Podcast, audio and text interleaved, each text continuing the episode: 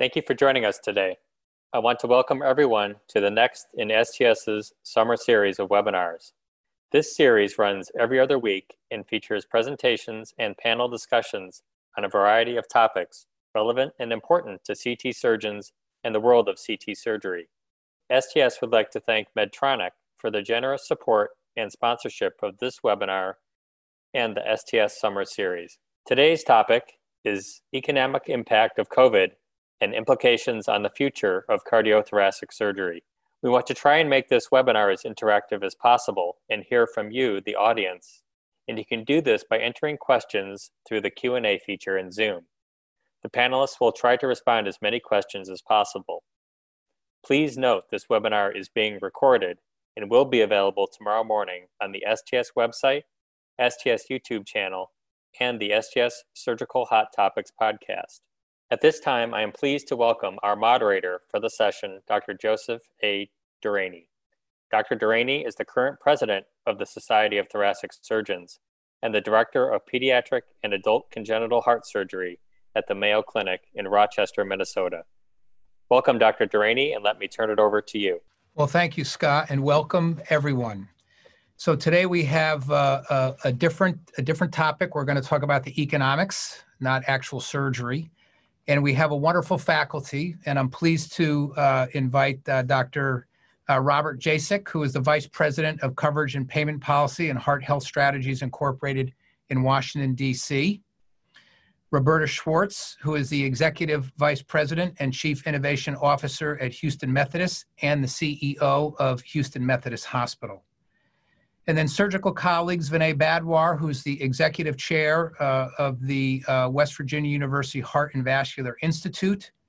And then finally, uh, Dr. Richard Freeman, who is the Regional Chief Clinical Officer at Loyola in Chicago. So welcome uh, to my friends and colleagues uh, from around the country. And I guess I would begin by first acknowledging Roberta, who is who's actually in a tough spot right now in Texas. I know Texas is really is really uh, is really dealing seriously with with major COVID issues, and so we are grateful uh, for her to uh, make the time uh, during uh, during this uh, difficult difficult period. So welcome, colleagues to our audience, the way that we thought we would do this is we would address, you know, financial themes as it relates to the healthcare system overall, how it relates to hospitals and and sort of uh, hospital systems, and then finally how it affects the individual surgeon. So why don't we why don't we start with the overall impact uh, from the healthcare system, and maybe just high level policy view, maybe Bob, why don't we why don't we start with you? Sure. Um, I mean, I would probably start by saying that I, you know, apologize that I can't deliver rosier news. Um, but uh, there's a, really a couple of things that I would bring to everybody's attention to watch, and they're all interrelated. And one is obviously just the volatility of the overall economic market. The second is, you know, what we'll talk a lot about tonight, I'm sure, are the, the dropping revenues for providers and health systems. Um, and all of this then in turn starts to feed the rate of uninsurance in the country as well. Um, there's just a couple of, of, data points I wanted to share on that. Um, uh, and I would also say that, you know, there is, you know, a, a likelihood um, of a, a, significant cut in Medicare payments that's coming on January 1st if nothing changes between now and then. Um, so I think on each of those four points, I would just say really quickly, first of all, in terms of the you know volatility in the the overall economic markets, I'm not you know an economist. I don't want to uh, you know get too far out of my lane. Um, but a lot of you might have seen just yesterday in the news uh, the you know the minutes leaked from an early June uh, Federal Reserve meeting, and they talked about how um, basically uh, the more pessimistic projection is is no less plausible than the than the baseline projection. Um, and I think keeping that in, in, mind is important because those overall economic uh, dynamics might be just as important as a lot of the healthcare specific stuff we're going to talk about. Um, I would also add that what's fueling that or attached to that are the significant um, employment benefits that uh, Congress passed. And um, those are set to expire at the end of the month. So those are likely to have an impact on the economy. And I think it's also important to keep that program in mind because that's going to inform when Congress thinks they have to act. And we're going to, you know, we'll talk more, and you can see the slide here about what Congress might actually do um, before the end of the month. Um, so, you know, I'll stop there for now, and, and you know, and I'll also add that, you know, the American Hospital Association just came out with a report about what their um, uh, estimates are for what the hospital industry is estimated to lose. Uh, and they've updated their previous uh, numbers and and just for hospitals, not looking at revenues associated with your services and professional services across the board, uh, the American Hospital Association is estimating that by the end of the year, the hospital industry will have lost $323 billion. Um, that's a, a, lot of money that has uh, that's leaving the system. Um, you know, uh, there's the, most people are experiencing that pressure. Um, I will add one caveat to that, um, and you, I'm sure, familiar with this and have read it as well. That the insurance companies are not seeing claims because of a lot of that foregone care, and um, there are questions about what that means. And you know, we don't have to guess about that. The insurance companies, uh, a lot of them have been publicly um, discussing their profitability during this. And so, will that mean lower premiums next year? Um, how is that going to translate? Um, so, I think those that's another uh, dynamic to watch. Um, I have a, probably a couple other things to say about what this means for um, uh, insurance coverage and who's uh, likely to be uninsured and payer mix, but um, I, I, don't want to get carried away at the at the outset here, so I'll save those uh, for uh, later in the in the dialogue. Well, thank you. Uh, Roberta, from an administrative standpoint, you're obviously overseeing a, a, a, lot of a lot of people in a big system. What uh, what how what would you add to to Bob's comments? Unmute. Sorry. The, the, classic error of our times. Although I'm feeling like a very odd man out right now, um, because everyone else has these lovely blue backgrounds, and I've got you know lots of different uh, busyness going on. Uh, but the um, I think the slide was actually pretty perfect. When you look at all of the different dynamics from a policy perspective, from a public perspective, from an insurance perspective, every piece of um, our normal, routine, daily life that we have come to expect is just almost it's as if someone took all the pieces threw them up in the air and said i have no idea how they're going to come back down again um, and we don't know what percentage of the business is going to be video when we return what's going to be in person how long will it take for people to feel comfortable coming back how long is it going to take for insurance um, to return to normal and people um, to return to their jobs in an insured way in the meanwhile you have states that I mean, even today, uh, there was a state that voted to um, expand Medicaid. So um, it, it, really, there's so many different pieces of the puzzle at play. And um, things, unfortunately, are not calm enough at this point for everyone to sit at the table and even start putting those puzzle pieces back together. Um, we are still, no matter where you look, in the middle of a COVID kind of crisis type situation. And it just depends, right? So Texas came out, it went out of surge one, it's into surge two. New York's calm right now. Is it going to go into surge two? You don't know. Is it going to be bigger? Is it going to be smaller? So no one is on a very um, comfortable footing, and therefore survival is almost um, where people are. And if you look at Maslow's hierarchy, um, that first basic one is that safety level. And because no one feels safe, no one's willing to come to the table and say, okay, this is how we're going to redo um, the policies and the finances to really um, make sure that the healthcare industry is on stable footing. So I, I, listen to it and I um, I feel the pain of all of the different things that are on that slide. Realistically, it's not going to be a pretty year for hospitals, and hospitals that were in um, better financial shape will be able to weather it. I certainly worry about a lot of hospitals that were running on shaky ground to begin with, and then have all of this thrown on top of them. Um, and in addition to just that, our public healthcare systems, which which really will um, will certainly struggle. So let me ask you, you know, most of the audience is going to be surgeons and to a lesser extent administrators. You know, from an administrative standpoint and, and, and your both of your respective high levels, I mean, would there be any suggestions you have? I mean, the surgeons watch this may be wondering, is there anything that I can do or should I do? Would there be any suggestions that you might have that uh, you know, for what seems to be quite daunting, but I'm sure there there's there's motivation and enthusiasm to try to to try to help reconcile some of these things, at least to the best of, of anybody's ability. So, um, first of all, let me state my overwhelming um, amount of pride and thanks um, to all of our um, clinicians, our um, partners in in crime to kind of get through this. I think um, it, it's overwhelming to think of how many um, ways that people have come forward and pitched in.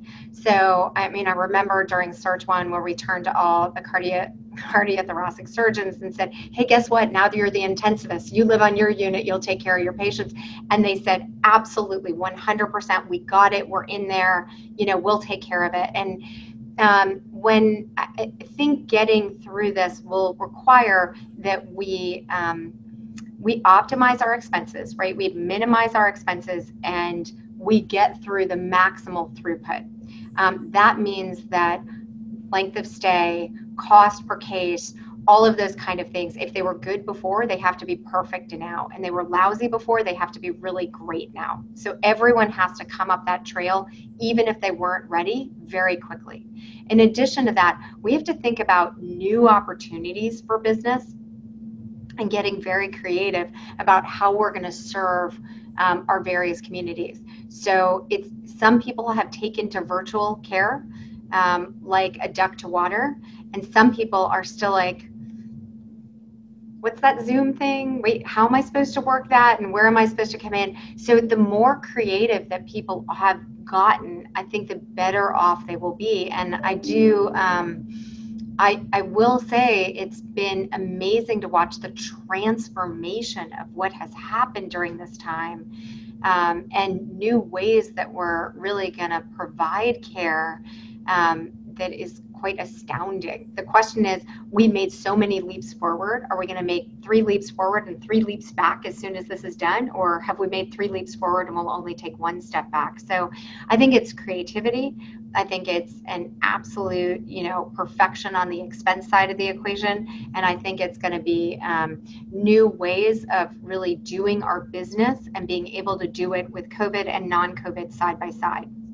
All right, let's let's change gears a little bit to the actual hospitals now and sort of service lines and, and hospital systems, and maybe we can we can start with Vinay. You're you oversee a lot of people and uh, in a lot of different areas. What what, uh, what do we have to look forward to and educate us a little bit? Well, first of all, Joe, thank you for the invitation. This is um, part of the string of leadership as we go through the COVID crisis um, this is something that really will help, hopefully, surgeons and non surgeons, frankly, that may be uh, participating in this try to unpack why health systems are making decisions they're making. And uh, to Roberta and Bob's points, um, this is a very dynamic situation. First of all, uh, Roberta and all of our friends at, at, Methodist and the Texas Medical Center, we're all kind of uh, pulling for you. Um, so thanks for your leadership. Um, what, what Roberta said, really just sort of break it apart for a moment in terms of what the future holds, would be really talking more a little bit about telemedicine and how we're evolving our ability to do consults. Basically, the punchline is, is that uh, it, to use the cardiac surgical reference or thoracic surgical reference, you're, you're thrown a curveball and you got to think on your feet and adapt. This is all about adaptation fundamental to that, before we get into the final bottom line of uh, expense reduction, talk about furloughs and extended hours, all of which are adaptations, maybe for our, our surgeon colleagues uh, that are otherwise not initiated in the, the nuances of budget, um, to explain why are our administrators coming to us and saying, you know, you got to cut budget, you got to work on expenses, You got to increase throughput. All of those key words that Roberta mentioned very quickly, but there's much to do about all that. So just very briefly, sort of 101 budget um, things. Why do we care? Budgets are somewhat arbitrary. Hospitals make budgets. You participate in the budget. Most surgeons or or uh, department chairs are already doing that very regularly. But once a budget is set, it has to do with uh, maintaining bond covenants. Essentially, that hospitals and health systems uh, they care about their bond rating, and in order to have a good bond rating, such as a double A, triple A bond rating, uh, really equates to roughly 150 plus days of cash on hand, or um, the ability to have an operating margin of three percent or higher. If you have those two fundamental elements and you can maintain your budget, it uh, reflects well on the Moody's and Standards of Poor's that, that really reflect on what that bond rating is. So you, you can that the hospitals can borrow money at close to zero percent, and therefore, you know, make money on their profits and and maintain the general fiscal health of the enterprise. Um, in the, the at West Virginia University, we have a we're not quite as large as as uh, Roberta's program, but we manage a service line that's cardiology, cardiac surgery, thoracic surgery, vascular surgery, cardiac critical care in multiple different hospitals. Um, and the health system has been healthy. Now, thankfully, we've been in a, a favored state because we responded early. So our ability to adapt and maintain our bond covenants has been high.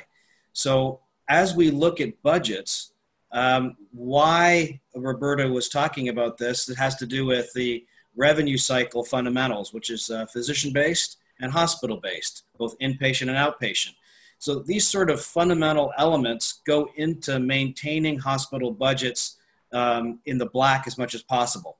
Now, as Bob said, I don't think any hospital in the United States is in the black right now. Um, they're, they're struggling to make up their, their budget. So as we come up with these adaptive solutions, in the end, it's all boiling down to those fundamental elements. Um, hopefully, that helps explain why service lines and health systems care and are trying to force these really significant adaptive changes because at the, the fundamental element it's about trying to get your bottom line as even as possible for the future and your bond rating over the next couple of years so uh, richard I, maybe you could add to that and and um, and I would ask, you know, in, in cardiovascular, we talk about service lines all, all the time. It's sort of everyday language because we're sort of married to cardiology and, and we do procedures together frequently now. And we're just sort of joined at the hip. I mean, in general thoracic surgery, there's probably less of that, but, but tell us a little bit about what you would say to Vinay's comments and eh, are there service lines equivalent on the thoracic surgery side to a lesser degree, maybe, you know, oncology service lines, et cetera, pulmonary? Sure. So, uh, again, thank you for the invitation to be here today. Um, as Vinay said, just to continue with his line of thought, uh, locally, we're a system of three hospitals, an academic medical center, and two community hospitals at Loyola. And uh, just to put a fine point on what Vinay said, our expenses stayed the same, right, or went up in some cases as a general hospital, um, but our elective non urgent volume decreased to about 30%. So your revenue decreases by 70%, but your expenses stay the same. So that's what's pushing folks to say we have to do something so that the hole we have to dig out of in six months is a, is a, is is not a deep a, a hole. Um, to your point around service lines, cardiology, cardiac surgery, obviously, uh, that's an easy fit. For most of us in the thoracic world, we're pretty closely aligned with oncology. Oncology, um, because of the patient population, um, saw, at least where I live, a very large decrease in folks coming in um, to either follow up or to have non urgent care. We know from China and Italy, and, and now uh, some research here in the United States, folks with underlying conditions stayed away from the hospitals. many of them got worse. Many, a few, unfortunately, probably died during this crisis because they didn't want to come to the hospital. So it will take, I think, quite a bit of time to convince some of those folks to come back to the hospital for care.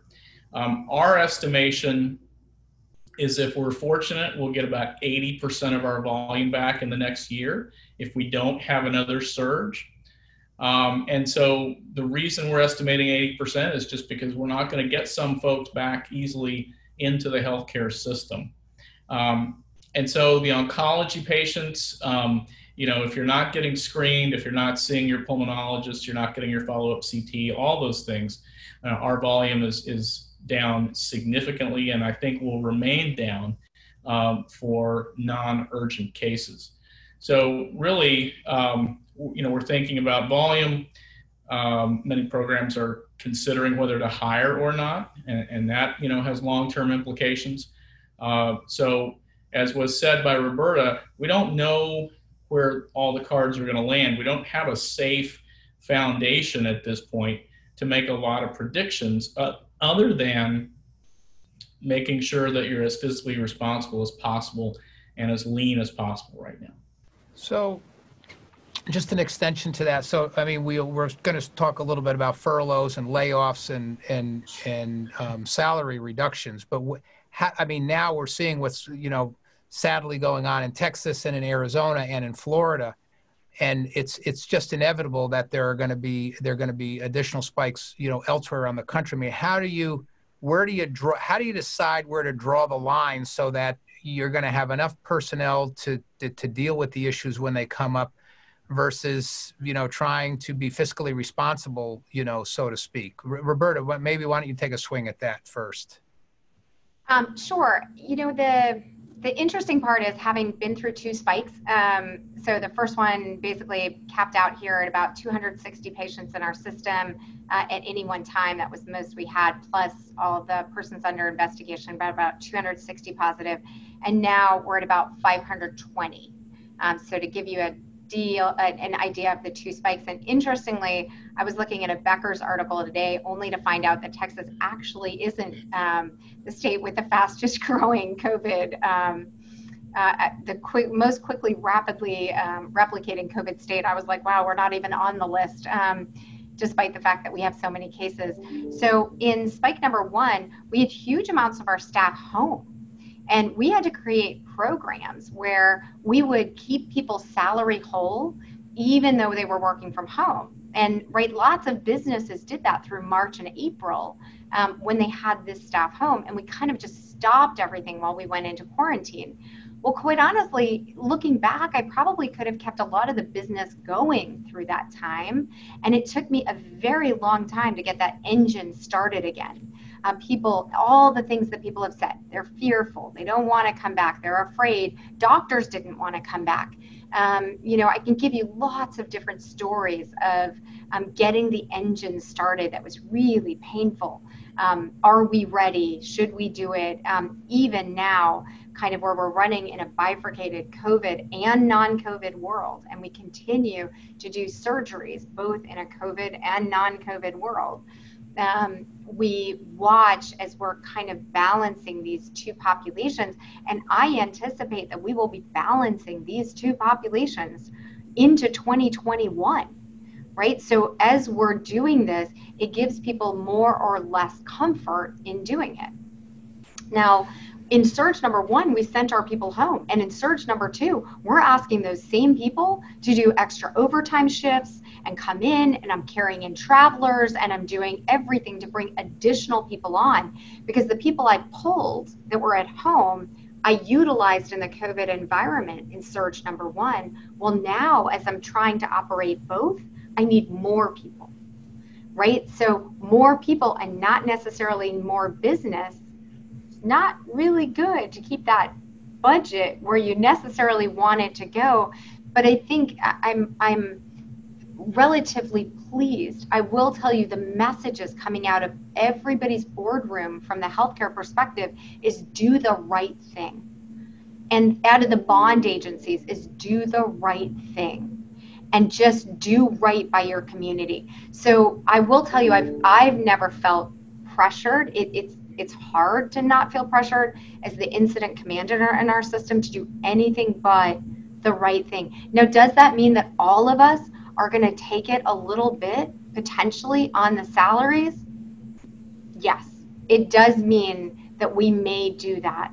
But at the same time, look around us at what's happening and how many people have lost jobs and how many people are, are not able to go back to work now and then realize realize how eternally grateful we are that we are in the positions we're in and i know that's a very hard message but um, but i think that i i still no matter um, where you are and how difficult it is we are blessed to be in the healthcare environment where other industries I, I don't think I'd want to be in the airline industry right now or the hotel industry or a mm-hmm. lot of others. Um, and there are people perceiving that we, the healthcare industry, are going to get rich on COVID. And I keep having to do a lot of seminars on how not true that fact is.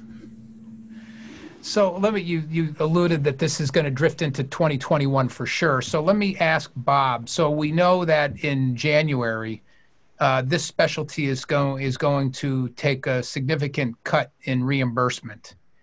And I think one of the things that I, I, think each of you have alluded to, and I know Roberta actually said out loud that the, you know, the the the cardiothoracic surgeons have such a broad uh, scope of skill sets and can be deployed elsewhere. We have um, always been able to help out in various venues, whether it's the ICU, whether it's the emergency room, wherever it is do you think that in in some ways that could be uh, beneficial to what is going to be forthcoming in 2021 in terms of the specialty and maybe a stronger reconsideration for what those cuts should be, recognizing the value that we bring to the healthcare industry?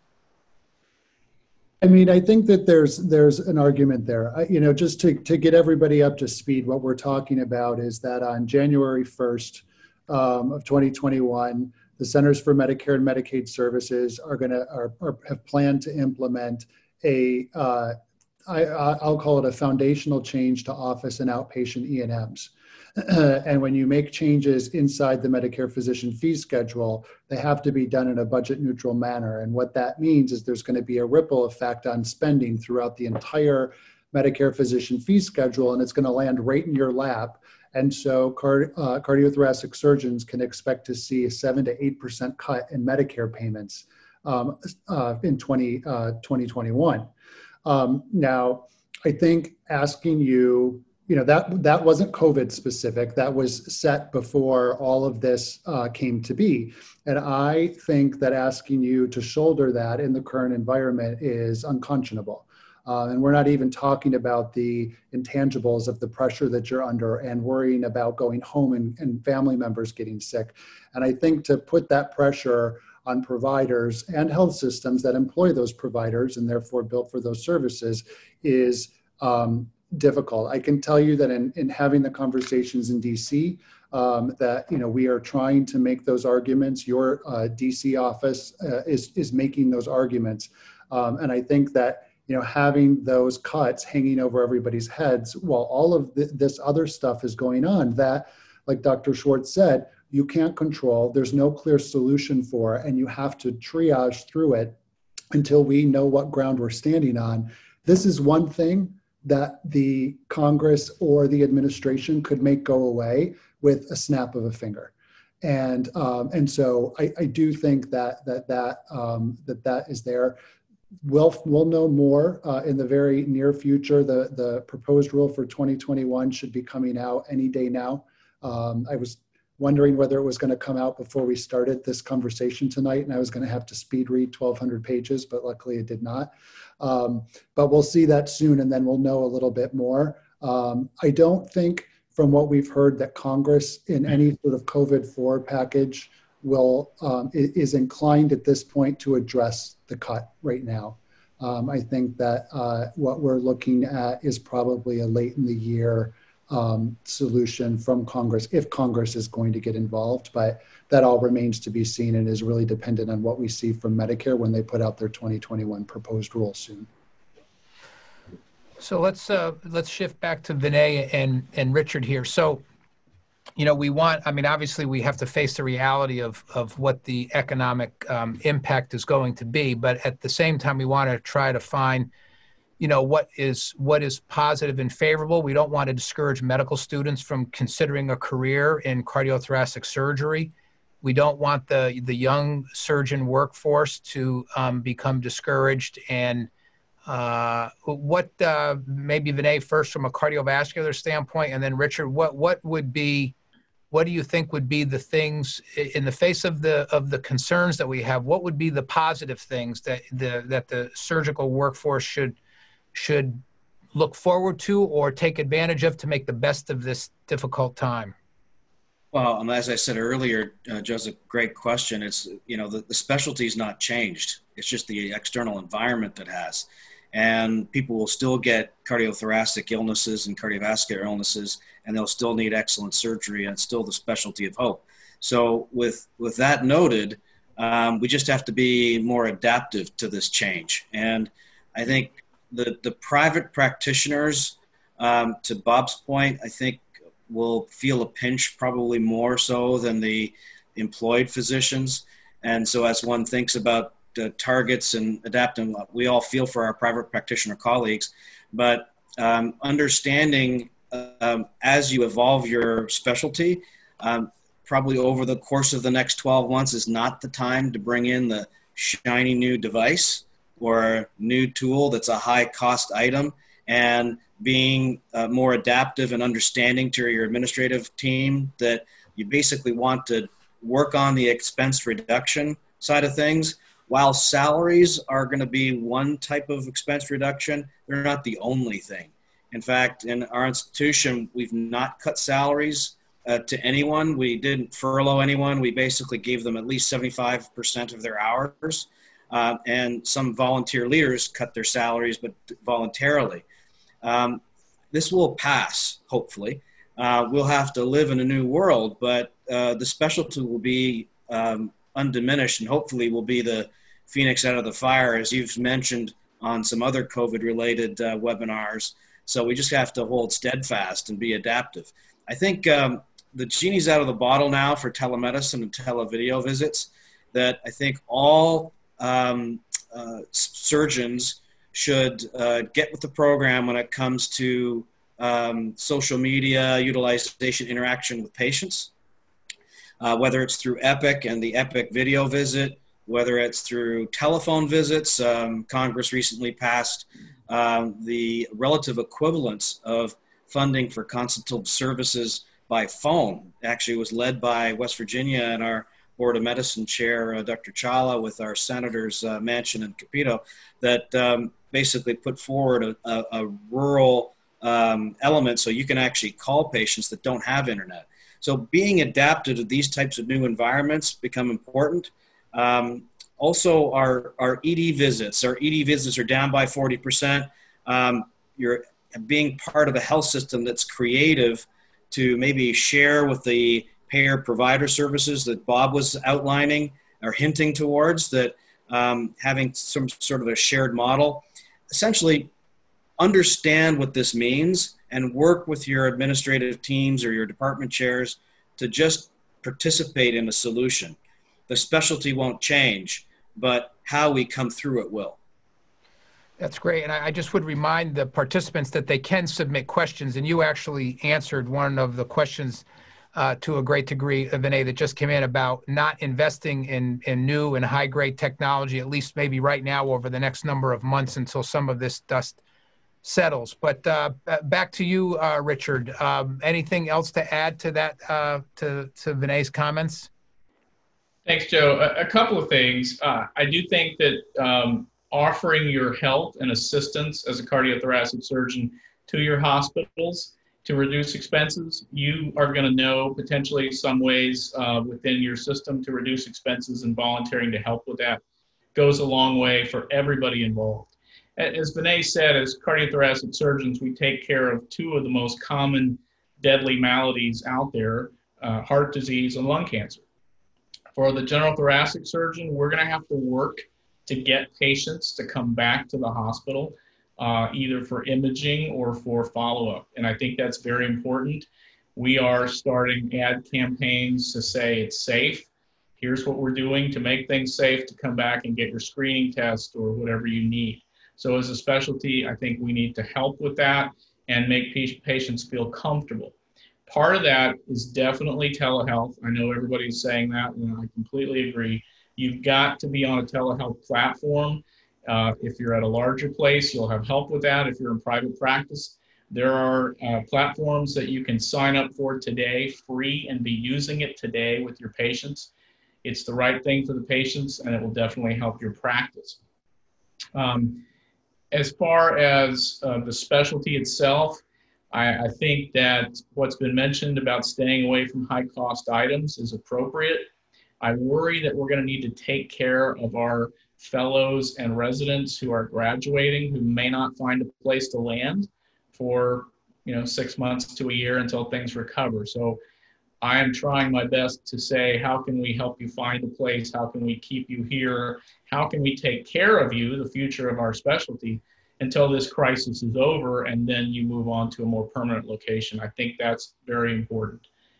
I, I am concerned that long term, this will probably swing the pendulum a little bit. It's, it's swung all the way to uh, one side, which is employment. It swung back 20 years or so ago to hospitals divesting of, of physician practices back 10 years ago, and I'm worried that this may be uh, one of the forces that pushes it back toward hospitals divesting of physician practices because they're so expensive to own. So I think that has to be kept in mind uh, for a lot of physicians right now uh, who are not in an academic model um, that, that may change over time. Um, you know, one of the potential silver linings out of this is that certain places, and I think Methodist in Houston is one of them, we've certainly been one of them, have seen that ECMO can be life saving for some of these patients. And so there are some things coming out of this that are potentially positive, but it's, it's going to be a rough six to 12 months. So uh, we talked a little bit about the young surgical workforce. What about the older surgical workforce? Or any is anybody seeing you know earlier retirements from people that were sort of close to it, and perhaps creating a situation where we're going to have insufficient you know surgeons that are ready to go when things you know do bounce back? Roberta, I have not. I I think we're. If you think about it, we're less than six months into kind of from reality of this hitting our coast to where we are today.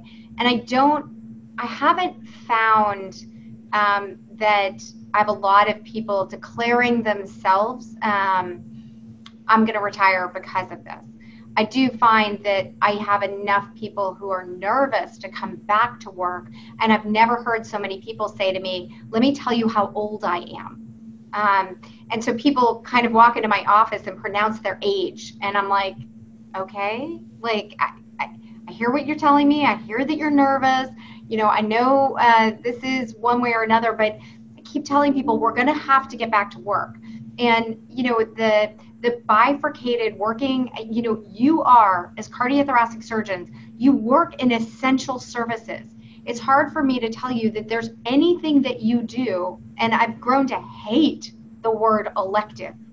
Hate. Um, there are, we work in an industry where the term elective is like I'm going to have a facelift, as opposed to elective for us is a scheduled case. Um, and a scheduled sometimes when we've optimized a patient.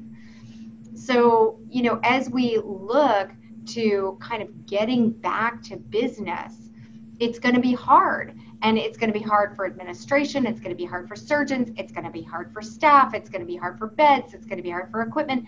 There are all of these concerns that are very real. But you need to get the human capital over those mountains and get people back to what are essential services. And, you know, when people say to me, even now in the middle of Surge 2, when they say, well, we may have to like titrate down certain services to bring up others, I sit there in my head going, am I saving one group of people only to kill a different group of people? You know, it's, I, I recognize that these are, are things that are weighing. You know, as, as thoracic and cardiothoracic surgeons, one of the things I would tell you is some of the people at the older end of the spectrum are not used to doing business development And as their business drops by 20 or 30%, pounding the pavement and going to visit referring physicians is like, what did you suggest? Did you suggest that I go out and like go visit back with people, like go to their office, call them? And, you know, that's something that a lot of people haven't done in a very long time. And that may be necessary. If you see a 20% drop in your business, there's a lot of things that you're going to have to do to get that back. Telemedicine's one business development is one making new making new friends is another one. And and so i think that's um, something that don't rest and rely on the fact that your marketing department alone is going to solve this issue for you. So comment a quick comment from each of you on salary reduction. So i think vinay you said you have not had to resort to that yet at this point. I think many centers have. We certainly have here um, um, its salaries are going to be reinstated, you know, soon. But how do you decide when you've implemented a salary reduction when you should, you know, get it back to where it was in the face of this sort of changing dynamic? You don't really know. There may be a surge, there may not be a surge. You want to keep your staff and faculty motivated and feel like they're valued. Uh, uh, you know, how what kind of metrics should be used? To help an institution decide when they should go back the other way. Richard, you guys, I think, just had salary reductions in your institution, correct? We, we did. We asked for a voluntary uh, 15% reduction across the board for all physicians um, and had maybe one or two people out of 800 say no. Um, I think that we made the case to them that it was important and we greatly appreciate their cooperation. Um, that started in April, and so July 1st, we're going to give back half of that to everybody. And then we're going to look at our uh, revenue by month. And for each month that we hit our pre COVID targets, we'll give back that percentage. And if we can get three rolling months um, where we hit our targets, then we'll be back at 100% salary. Uh, we felt like that was reasonable to give people some um, money back for the incredible amount of work they've done in the last three months, and then to give them an, an incentive to continue. Uh, as Roberta said, you've got to not only convince some patients to come back, but sometimes you have to convince some doctors to come back. So, uh, incentivizing the come back, them to come back, take care of their patients, we felt like that was the right thing to do. That reduction certainly does not put us in the black but it just makes the hole less deep that we have to dig out of. Uh, Bob, has there been any? I mean, I think almost every professional work domain has suffered, you know, reductions in salaries. What about in in your uh, in your career, you know, path and your colleagues? What is the, uh, you know, what's the status there? Well, DC is still churning along. So I wouldn't worry about this town. Um, and there's a lot of activity here. Um, so, you know, I, I, I, think that that that it's it's not it's not quite the the same for the the folks in my line of business, at least yet. Um, I would add though um, on the comments that were just previously made that it's also important to, to point out and probably going to be really frustrating to get people to um, to uh, wrap their heads around. But even when the patients do return, what's under the hood um, from a finance pers- perspective is very likely to look different. Um, and that's one of the reasons that at the beginning I mentioned the, the unemployment rates in the market. You know, today we saw that the unemployment rate is at 11.1%, which, you know, it's, it's still high, but it's going down. And, uh, um, but it's still, you know, above 10%. And the Robert Wood Johnson Foundation did a study um, about how this translates to the rate in, uh, of uninsurance or who your insurance coverage is. And when you see these high uninsurance rates, it changes the payer mix of the patients that you're going to see. Um, and so, you know, if we were to hit a 15% uninsurance uh, rate of unemployment, um, they estimate that we will see between uh, five and eight million more people in the United States that are uninsured. Um, and that notwithstanding, um, a lot of the, the what will happen was that patients will be covered by Medicaid. Um, you'll see eight to 10, uh, eight to 14 uh, million more people covered by Medicaid. So even when the patients start to return, what your payer mix looks like and how that impacts the underlying finances um, is really going to play a big role. And so, you know, volume wise or bed wise, things might look or feel like they're back to normal, but finance wise, that's not necessarily going to be the case. Great. I think before we get to closing comments, I know Vinay, you were maybe going to make a comment about the CARES Act. Did you want to make a, a brief comment about that, or what? What should the practicing surgeon know? Uh, well, sure. I mean, our um, administrative colleagues Roberta and Bob can probably comment more, but you know, the Coronavirus Aid Relief and Economic Security Act really it's two trillion dollars, of which only five percent really it might change, but it's are only healthcare related and so, just for your our audience to know that their their hospitals are actively trying to uh, secure as much uh, revenue as possible. I see a smile on Roberta. She's um, probably got a whole team trying to, to, to secure that. Um, that has to do with the Medicare fee for service, both uh, the physician and providers, as well as, and I think there's about 50 billion for that. Um, and then the rest, about five to 10 billion, based on the high impact hospitals, the safety net hospitals, skilled nursing facilities, the Medicaid and CHIP program, as uh, Bob mentioned, and of course, rural health. So um, our uh, institution benefits from three out of that list. And that's been, it's not the only thing, but it softens the blow. But being adaptive uh, in terms of how we fiscally respond, um, I think to key on a little bit what Richard was saying, is that while uh, at our institution we haven't mandated salary cuts, I know uh, there have been strong volunteerism. Um, uh, I know that uh, University Hospitals of Cleveland had to do that, similar to Loyola. Uh, though we had asked for volunteer salary cuts, uh, some did, some didn't. what we have done, though, we saved a little bit on the expense side, albeit protracted by reducing or eliminating the matching benefits program. Um, so it just basically kicked the can down the road for a little while, uh, for at least through 2021. Um, these types of things you should expect. But I think what Roberta was saying earlier is that for surgeons, if your volumes are low, um, open up your OR time to other providers. Anything that can generate revenue, bring cases through, um, through your, your, your ORs, even if it's not a cardiac case, let it happen. It's okay. Um, it's time to just work with all of the teams around the hospital to generate as much throughput as you can. Um, and so the throughput element becomes very important in terms of financial adaptation. Um, the expense reduction that Roberta had mentioned becomes very important.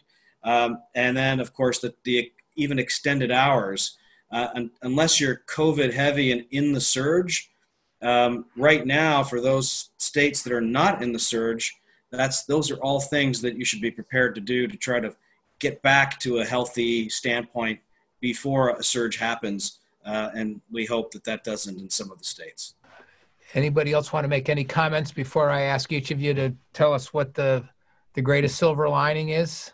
There's a number of questions, but it's gonna it'll be difficult to get through all of them and to be respectful of everyone's time did we leave anything out of the of the basic nuts and bolts of uh, either the overall healthcare system? We didn't talk much about private practice. I mean, that's becoming a, a smaller and smaller fraction of the practicing community. But uh, would there be anything from a financial standpoint that might be different from an employed surgeon for in a hospital or a hospital system versus those that are in private practice, or is sort of the private practice day model really sort of going to gradually fade away with the way things are evolving?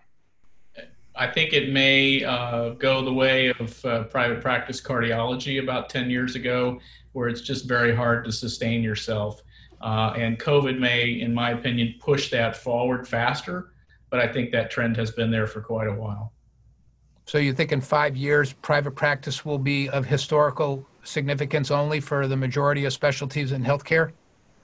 Um, I, I, don't know if I'd go that far, but I think for cardiothoracic surgeons, uh, yeah. it will be a more rare uh, find than it was um, 10 years ago. You'll still uh, see people, but they're going to have very tight affiliations and PSAs and other arrangements to fill the gap, in, in my opinion. any other comments, Roberta or Vinay, on that, or Bob? Well, I can tell you a lot of our um, private physicians in smaller offices, um, they did get the um, uh, the protection of that was going on from the federal government for March and April. They got the paycheck protections, um, but the surge two, uh, if things close down again, uh, if they're unable to practice, will um, they'll have some trouble paying rent and paying their expenses and all of uh, that type. And I do find that at a time where hospitals can't necessarily pick up a lot of additional people, um, they will be coming to hospitals and saying, "I need." I, I need to kind of move into the employment sector. It does make me very nervous. They have not begun that yet. Um, but I, I will say I'm very nervous about it um, because, I, again, you can't layer on a whole bunch of new expenses right now. Um, and so I, I makes me a little nervous.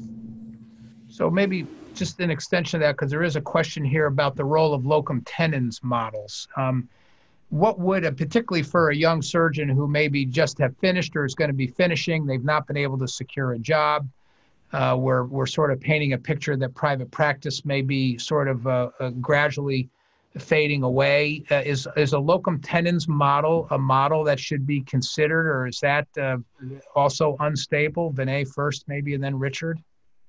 Well, I would say maybe for the um, retiring surgeon or a surgeon that's on the way of retirement, hypothetically, a private practitioner that's looking to transition, that might be a reasonable solution if they can't find a health system like Roberta's that are willing to embrace them, um, which is going to be challenging.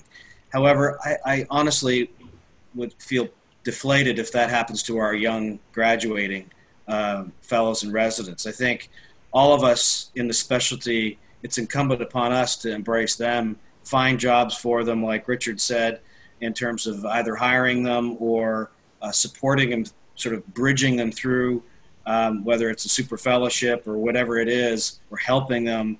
And I think this is where mentorship comes in pretty heavily, which uh, is a fundamental uh, building block of the STS to really, really find jobs for us, for, for our young people, because if they get started on the wrong foot, uh, locum tenens is not the foot they want to start on. Um, so just use your mentorship pathways to try to find something to help you. Okay.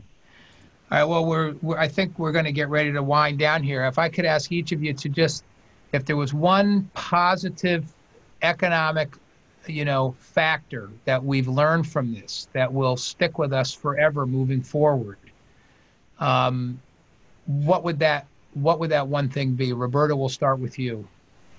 Um, I, I, think that if I had to say a silver lining, the switch to telemedicine and new models of care and new models of organizing care around the patient are without a doubt um, forever changed by COVID and in a very short time. I think I believe that that would take anywhere from five to 10 years to mature to the point at which it has already matured.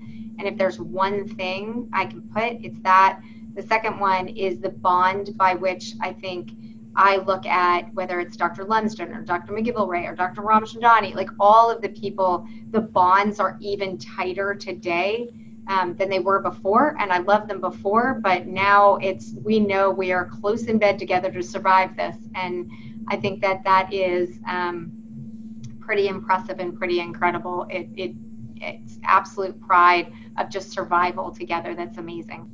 Ah. Uh, I mean, I think it's going to be hard to not say telemedicine. Um, so I'll just say it and get it out of the way and move on to another point. Um, but I do, and I do think that one of the pieces of that is is very is, is a very specific piece of what's happening with telemedicine, and that's the ability to get to the patients where they are.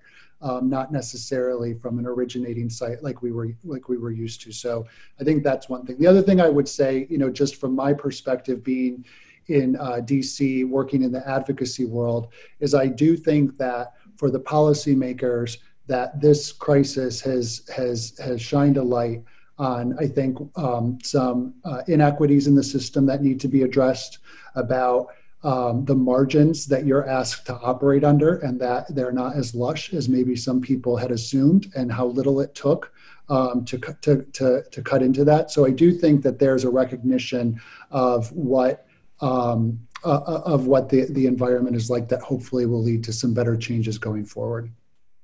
Yeah, the advocacy thing, just to just to digress to that again, because I think that's an important point, Bob. And I think that, you know, the STS has certainly been, you know, the poster organization in our specialty for for advocacy. And I I know that early on in the COVID in the COVID crisis, you know, I was, uh, you know, with some of my uh, my colleagues in the Washington office, you know, there were many conversations with with people in Washington and and you know making connections to the industry world and stuff to try to improve PPE, this and that, have access to the different resources that were necessary. And I think the the advocacy message is something that we really, I mean, surgeons sort of think about going to the operating room and going to their office and taking care of patients and and doing surgery. But the, you know, the advocacy voice of this specialty, you know, is so important. And now is the time, I think, to really energize you know our surgeon colleagues to get more involved because it's been really um, the unsung hero of of of the organization in terms of what it's been able to do for us to really support and promote the specialty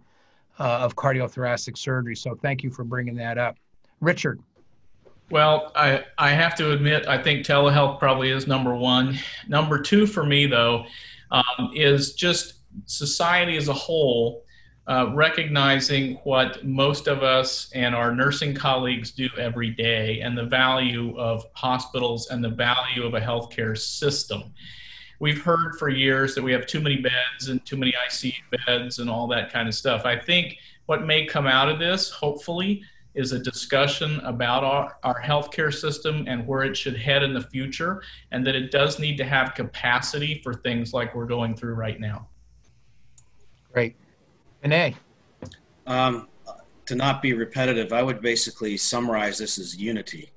So the days of the us versus them, providers versus healthcare systems, those those have to be gone. The them is COVID and other foreign and actors that even one potentially on the horizon uh, in the future, which we hope won't hit our shores. But you know, unity with your administrative team, unity with your colleagues to be more efficient, unity with your nursing staff. Um, uh, really uh, just adaptation uh, and being unified together to solve these types of problems. I think that's right. I think adaptation is a word I've heard a lot during the course of this uh, hour, and certainly unity and collaboration with your with actually all the allied healthcare providers, with your medical counterparts. Um, you know, this is a specialty. I think the greater the pressure, the greater the performance. We've said this before, and it's uh, it's really been quite impressive. And um, I want to thank each of you for uh, for educating us and enlightening us, uh, uh, particularly uh, Bob and and and Roberta, looking at this from a non-physician perspective and and and keeping us uh, informed and on the straight and narrow. And of course, to my surgical colleagues. Uh, Richard and Vinay, thank you again for your insights. You're sort of, you know, you're you're wearing wearing multiple hats now between the practice of surgery and the administrative side, and it's not an easy thing to do. And I think you're two examples of, of individuals that are doing it really very, very well. I also want to acknowledge Medtronic. They've been so gracious to support, uh, you know, all these webinars in the summer series. And I'm going to turn it back to uh, Scott now to uh, make some closing remarks. And my sincere thanks to each of the panelists and my sincere thanks to uh, all of the participants and viewers. So thank you very much. Scott. Thank you, Dr. Dearani, and thank you to all our panelists today for their participation and insight. A reminder that the archived version of this webinar will be available tomorrow at sts.org, as well as on the STS YouTube channel and on the STS Surgical Hot Topics podcast. We hope you'll join us on Thursday, July 8th at 3 p.m. Eastern Time for the next webinar in our summer series. Thank you all again and hope to see you back here next week.